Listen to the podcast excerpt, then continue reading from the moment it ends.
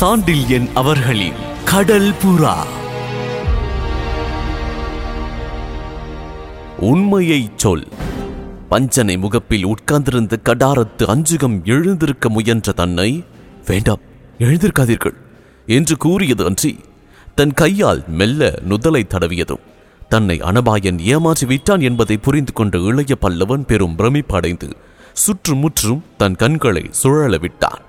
கொஞ்ச நஞ்சமிருந்த சந்தேகத்தையும் கண்கள் தீர்த்து வைத்தன. அறையின் மரத்தூண்களிலிருந்தும் அமைப்பிலிருந்தும் தான் இருப்பது கடாரத்தின் காவர் கூடமல்ல என்பதையும் கடல் புறாவின் தனது சொந்த அறைய என்பதையும் உணர்ந்து கொண்டான் இளைய பல்லவன்.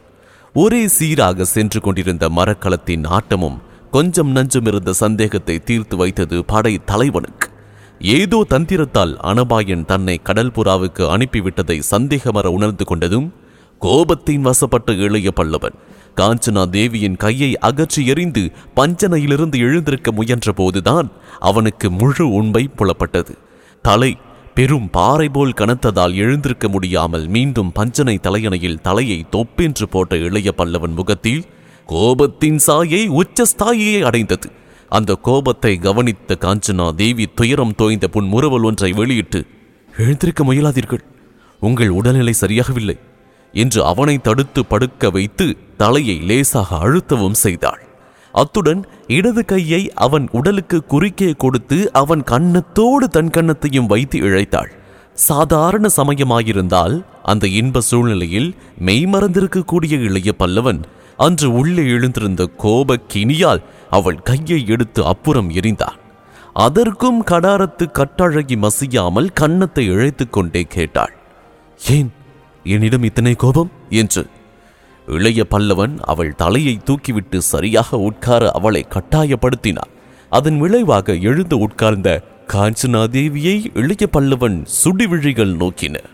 நீ எப்பொழுது வந்தாய் இங்கே? என்ற அவன் கேள்வியிலும் அதிக உஷ்ணம் இருந்தது.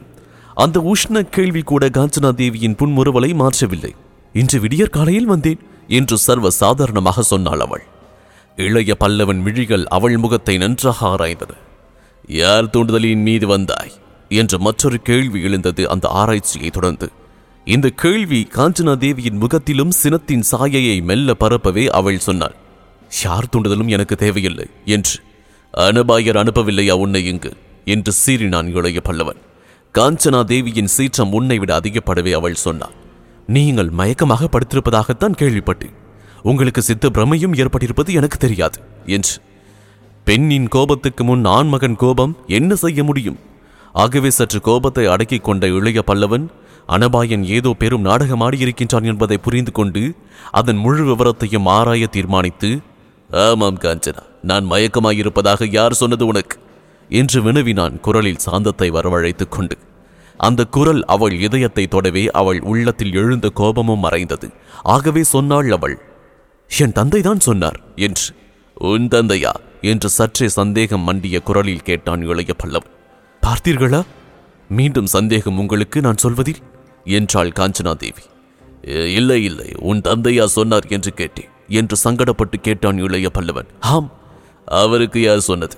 அதை நிதானித்து கேட்கக்கூட எனக்கு அவகாசம் இல்லை. அத்தனை அவசரமாக வந்து விட்டாயா? ஆம் என்று சொன்ன காஞ்சனா தேவி அவனை தன் அழகிய கண்களில் அன்பு ததும்ப நோக்கினாள்.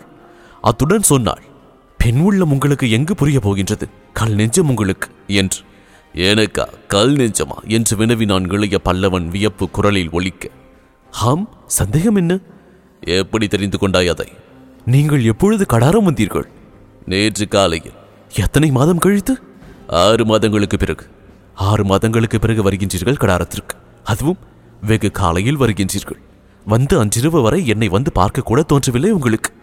இன்று விடுவதற்கு நான்கு நாழிகைகளுக்கு முன்பு என் தந்தை என்னை எழுப்பி நீங்கள் திடீர் என்று நேற்றிரவு அரண்மனையில் மயக்கமாகி விட்டதாகவும் உங்களை அமீரும் வேறு இருவரும் மரக்களத்துக்கு எடுத்து போய்விட்டதாகவும் கூறுகின்றார்.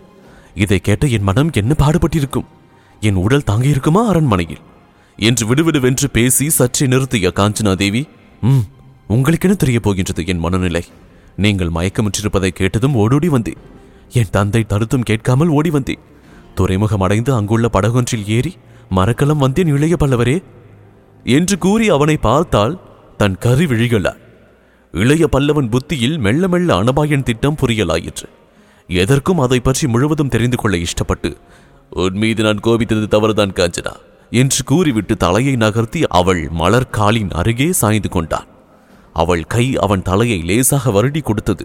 அந்த கையை தலையிலிருந்து எடுத்து தன் கையில் இருக பிடித்துக் கொண்டான் இளைய பல்லவன். பிறகு அழைத்தான் அவளை. காஞ்சனா என்று. ம் அந்த சப்தமே பதிலாக வந்தது காஞ்சனா தேவியிடமிருந்து. நான் நேற்று காலையில் வந்தேன் அல்லவா? ஆமாம். பகல் பூராகவும் எங்கிருந்தேன் என்று நீ ஏன் விசாரிக்கவில்லை? கடல் புறாவின் தாரைகள் ஊதப்பட்ட அரை நாழிகைக்கு பிறகு தந்தையை விசாரித்தேன். நீங்கள் இளவரசரோடு அந்தரங்க ஆலோசனையில் இருப்பதாக சொன்னார். காவலர் யாரையும் விசாரிக்கவில்லையா? விசாரித்தேன். இரண்டொருவரை. அவர்களுக்கு தகவல் எதுவும் தெரியவில்லை. நீங்கள் இளவரசரோடு இருப்பதாகவே தெரிவித்தார்கள்.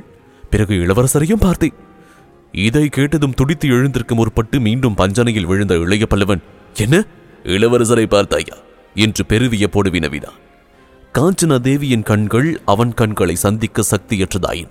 அவள் தலையை தாழ்த்தி கொண்டு சொன்னாள் ஆம் வெட்கத்தையும் விட்டுத்தான் போய் அவரை பார்த்தேன். எப்பொழுது பார்த்தாய்? நீங்கள் வந்து சில நாழிகைகள் பொறுத்திருந்தேன். உதய காலமும் வந்துவிட்டது. ஆகவே நானே போனேன் அவரிடம். என்னை பார்த்ததும் உண்மையில் அனபாயர் ஆச்சரியப்பட்டிருக்க வேண்டும். அந்த புறத்தில் இருக்க வேண்டிய இளவரசி காவல் ஏதும் இல்லாமல் முன்னறிவிப்பு இல்லாமல் வந்தது பற்றி அப்படி ஏதும் ஆச்சரியப்படவில்லை அவர். சாதாரணமாக வரவேற்றார். பேசினார். பிறகு உங்களை பற்றி அவரே சொன்னார். அவரே சொன்னாரா? என்ன சொன்னார்? அத்தனை நேரம் வரை நீங்கள் அங்குதான் இருந்ததாகவும் அப்பொழுதுதான் கடற்கரையோரம் போனதாகவும் சொன்னார். அவ்வளவுதான் சொன்னாரா? இல்லை. நீங்கள் நீராட சென்றதாகவும் சொன்னார். மற்றும் ஏதேதோ சொன்னார். இந்த இடத்தில் காஞ்சனா தேவி வார்த்தைகளை விழுங்கினாள். சொல் என்ன சொன்னார் சொல் என்று துடிப்புடன் ஊக்கினான் இளைய பல்லவன். மஞ்சள் அழகி யார் என்று விசாரித்தார். அப்படியா? ஆம் நான் எனக்கு தெரிந்ததை சொன்னேன். பிறகு அவர் மஞ்சள் அழகி எப்படி இருப்பாள் என்று விவரித்தார். அவள் உடை கால் சதங்கை எல்லாவற்றையும் பற்றி கூறினார். இதையெல்லாம் பலவர்மனிடமிருந்து அறிந்ததாகவும் கூறினார். மஞ்சள் அழகியின் கால்களும் பொன்னிற மஞ்சளாமே. இதை சொன்ன காஞ்சனா தேவியின் குரலில் பொறாமை நிரம்பி கிடந்தது. இளைய பல்லவனுக்கு சகலமும் புரிந்துவிட்டது. அதற்காகத்தான் நீயும் மஞ்சள் அழகி போல் கால்களுக்கு மஞ்சள் பூசி சதங்கை இணைந்து கடல் நீராட ஓடினாயா? என்று வினவினான் கோபத்தோடு. காஞ்சனா தேவிக்கு ஏற்பட்ட வியப்பில் அவள் இளைய பல்லவன் குரலில் ஒலித்த கோபத்தை கூட கவனிக்கவில்லை. நான் ஓடினது உங்களுக்கு தெரியுமா? என்று வியப்பு குரலில் பெரிதும் பிரதிபலிக்க கேட்டாள் அவள். தெரியாமல் என்ன? உன் கோலத்தை பார்க்கவும் பார்த்தேன். எங்கு? கடல் அலைகளுக்கு அருகில். பார்த்தீர்களா? பார்த்தேன் நந்தவன குறுக்கு பாதை ஓரத்தில் அழைத்த காட்சியை. பார்த்துமா என்னை அழைக்கவில்லை நீங்கள்? எங்கு ஒளிந்து கொண்டிருந்தீர்கள்? அந்த கோலத்தில் என்னை பார்க்க ஆசையா இருந்ததா உங்களுக்கு? அப்படியானால் மஞ்சள் அழகியிடம் உங்களுக்கு? என்று குழைந்தாள் காஞ்சனா தேவி இளைய பல்லவன் தன்னை மறைந்து நின்று பார்த்து ரசித்திருக்க வேண்டும் என்ற நினைப்பு அவளுக்கு பேரின்பத்தை அளித்தது. அந்த இன்பத்தில் மஞ்சள் அழகியின் அழகு தன் அழகை விட அத்தனை உயர்ந்ததா என்ற எண்ணமும் பொறாமையும் கலந்து உறவாடின. அந்த உணர்ச்சிகள் பலவும் அவள் முகத்திலும் தாண்டவமாடின. அவை எதையும் கவனிக்கும் நிலையில் இல்லை இளைய பல்லவன். அன்னபாயன் மனித உணர்ச்சிகளை எத்தனை தூரம் புரிந்து கொண்டிருக்கின்றான் என்பதை உணர்ந்ததால் பெரும் வியப்பும் அவன் தன்னையும் காஞ்சனா தேவி உட்பட எல்லோரையும் கைப்பாவைகளாக்கி கொண்டு விட்டானே என்பதால் ஏற்பட்ட கோபமும் அவன் உள்ளத்தே கலந்து எழுந்து கொண்டிருந்தன. ஆகவே அவன் காஞ்சனா தேவி கேட்க முற்பட்ட பொறாமை கேள்விக்கு பதில் கூறாமல் நந்தவனத்தை அடுத்து நிற்கும் அறையது காவற்கூடமா என்று வினவினா காஞ்சனா தேவி கலகலவென்று நகைத்தாள். உங்கள் கேள்வி நன்றாயிருக்கிறது என்று அந்த நகைப்பின் ஊடே கேலியாகவும் பேசினாள். என்ன விசித்திரம் இதில்? என்று கேட்டான் இளைய பல்லவன். அந்த புற நந்தவனத்துக்கு அருகில் காவற்கூடத்தை யாராவது அமைப்பார்களா? ஒருவேளை உங்கள் நாட்டில் அப்படி பழக்கமா? என்று வினவினாள் காஞ்சனா தேவி கேலி குரலை மாற்றாமலே இளைய பல்லவன் அவள் குத்தலாக கேட்ட கேள்வியை அசட்டை செய்தே பேசத் தொடங்கி அப்படியானால் அதை அடுத்திருக்கும் அறை யாருடையது? என்று வினவினான். சாதாரணமாக அந்தப்புற பணி செய்யும் பெண்கள் விடுதி அது. அங்கு தோட்டத்தை அடுத்திருக்கும் அறை அந்தப்புற மகளிர் நீராட்டத்திற்கு பிறகு ஆடை புனையும் அறை? என்றாள் காஞ்சனா தேவி இப்பொழுதும் அது பணி மக்களிடம்தான் இருக்கின்றதா? இல்லை. அனபாயர் வந்ததிலிருந்து அவர் வீரர்கள் அங்கு தங்குகின்றார்கள். இளைய பல்லவன் சில வினாடிகள் சிந்தனையில் இறங்கினான்.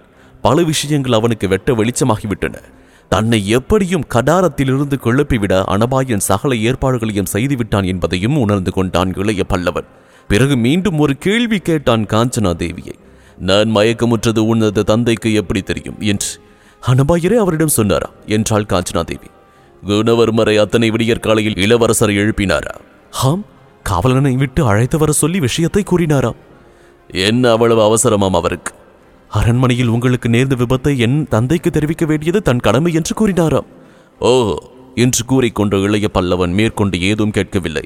பல வினாடிகள் மௌனம் சாதித்தான். பிறகு காஞ்சனா தேவியை நோக்கி காஞ்சனா நீ போய் அமீரை அழைத்து வா என்றான். அவன் குரலில் கண்டிப்பு இருந்ததை கவனித்த காஞ்சனா தேவி பஞ்சனையை விட்டு எழுந்திருந்து வெளியே சென்றாள்.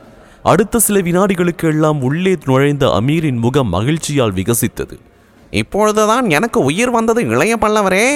என்று மகிழ்ச்சி துலங்க கூறி பெருமூச்சும் விட்டார் அருகே வா அமீர் என்று தீனமான குரலில் அழைத்தான் இளைய பல்லவன். அமீரும் அருகே வந்தான். இளைய பல்லவன் பஞ்சனையின் தன் பக்கத்தில் உட்காரும்படி சைகை செய்தான். அமீர் சற்று தயங்கிவிட்டு உட்கார்ந்தான். அமீர் எத்தனை நாழிகைகளாக நான் மயக்கமாயிருக்கின்றேன்?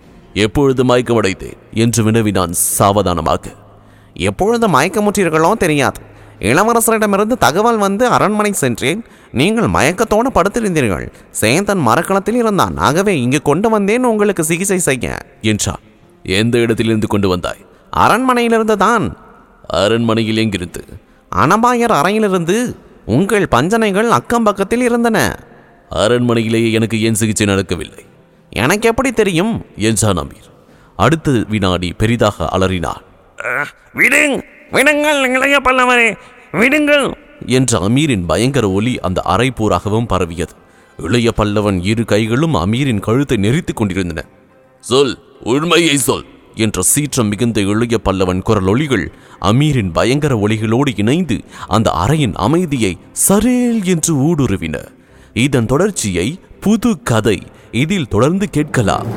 இந்த பாட்காஸ்டை உங்களுக்காக வழங்கிய நான் டிஜே முருகா. சோஷியல் மீடியாவில் என்னை ஃபைண்ட் செய்ய. Facebook handle Murugan dot radio மற்றும் Instagram handle Murugan dot DJ இந்த பாட்காஸ்ட் உங்களுக்கு பிடித்திருந்தா சவுத் ரேடியோஸ் மொபைல் ஆப்ல ஃபைவ் ஸ்டார் ரேட்டிங் கொடுங்க. உங்களின் பேராதரவிற்கு மனமார்ந்த நன்றிகள். மீண்டும் சந்திப்போம்.